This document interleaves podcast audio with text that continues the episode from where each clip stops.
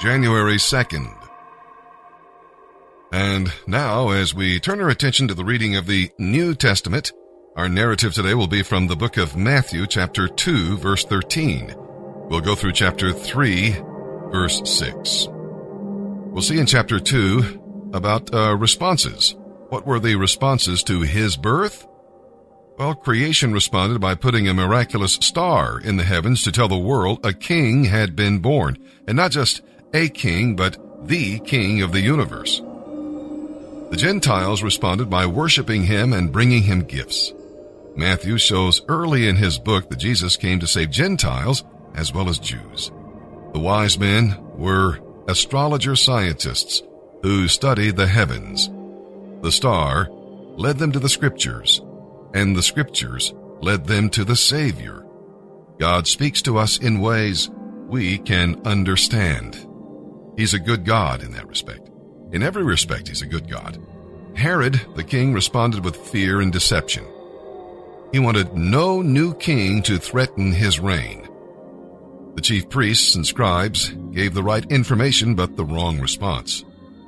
They were only five miles away from the Messiah, yet they refused to go see him. What good is it to understand Bible prophecy if it doesn't make a difference in your life? In chapter 3, we'll read that John the Baptist was a, model preacher. He was a road builder who prepared the way for the Lord, and an axeman who got to the root of sin and exposed it. He was not intimidated by people, nor was he afraid to preach about judgment. He was obedient to his Lord and magnified him in all things. Some people heard God's word and confessed their sins, while others heard it and covered their sins. The first group became children of God, but the second group were children of the devil. Jesus is the Son of God. The scriptures, John the Baptist, the Holy Spirit, and the Father attested to that truth. And now let's begin reading today here in the New Testament. January 2nd, Matthew chapter 2 verse 13 through chapter 3 verse 6. After the wise men were gone, an angel of the Lord appeared to Joseph in a dream. Get up and flee to Egypt with the child and his mother, the angel said.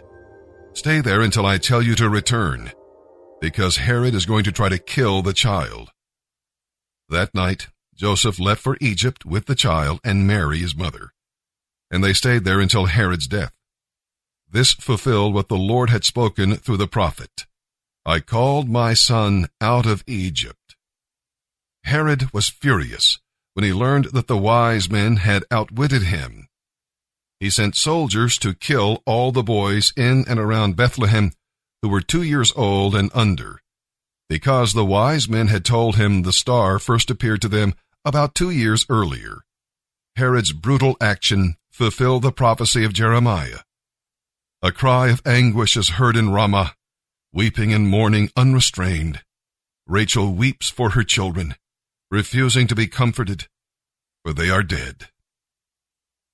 When Herod died, an angel of the Lord appeared in a dream to Joseph in Egypt and told him, Get up and take the child and his mother back to the land of Israel, because those who were trying to kill the child are dead. So Joseph returned immediately to Israel with Jesus and his mother. But when he learned that the new ruler was Herod's son Archelaus, he was afraid. Then in another dream he was warned to go to Galilee. So they went and lived in a town called Nazareth. This fulfilled what was spoken by the prophets concerning the Messiah. He will be called a Nazarene. In those days, John the Baptist began preaching in the Judean wilderness. His message was, Turn from your sins and turn to God, because the kingdom of heaven is near. Isaiah had spoken of John when he said, He is a voice shouting in the wilderness, Prepare a pathway for the Lord's coming. Make a straight road for him. John's clothes were woven from camel hair, and he wore a leather belt. His food was locusts and wild honey.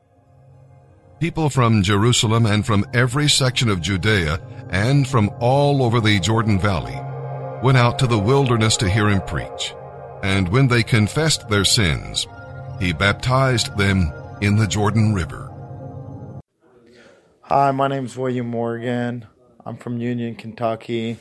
What brought me to the refuge was I needed help to walk out this Christian life. I had been a Christian for a long time, but I kept falling, and I knew that I couldn't do it alone anymore, that there were no lone rangers in the kingdom of God.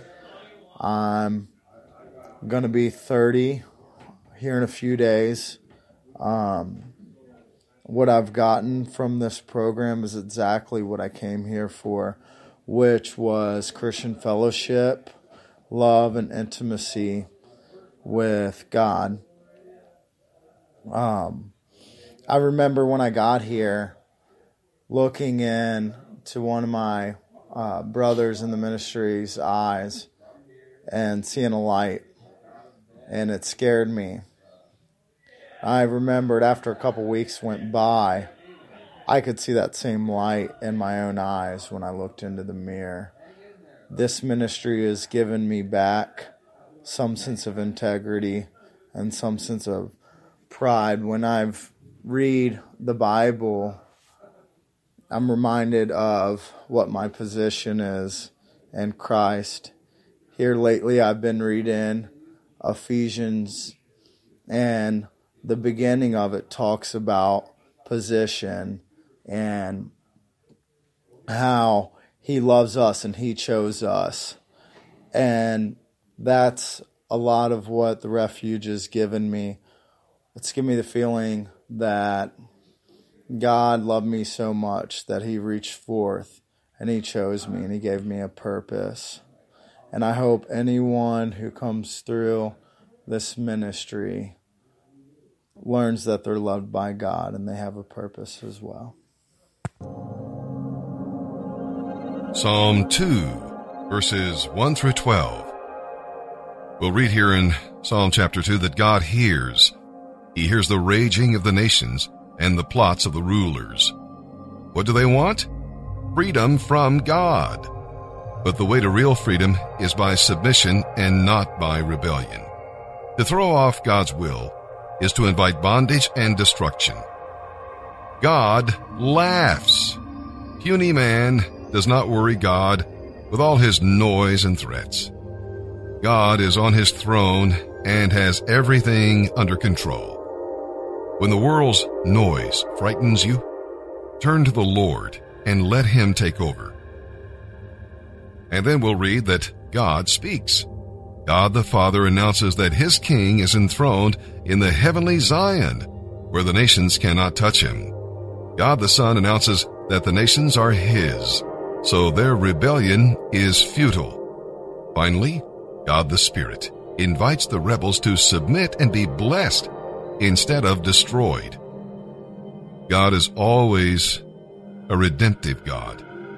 Over the noise of the nations, listen for the assuring voice of God. Psalm chapter 2, verses 1 through 12.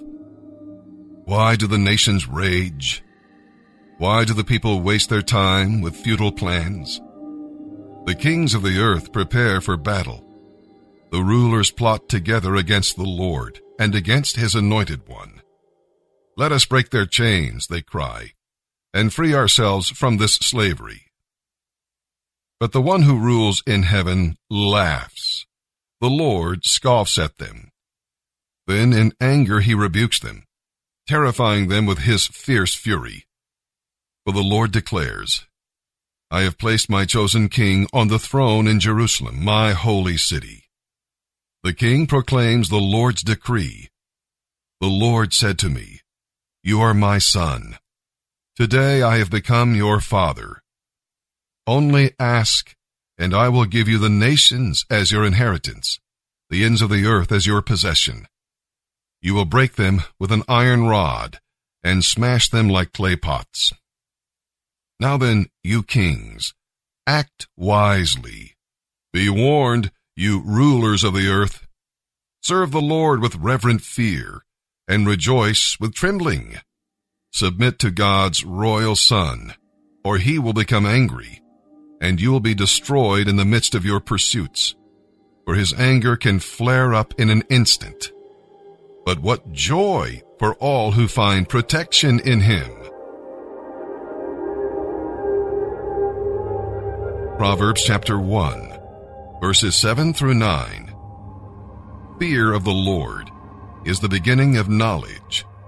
Only fools despise wisdom and discipline.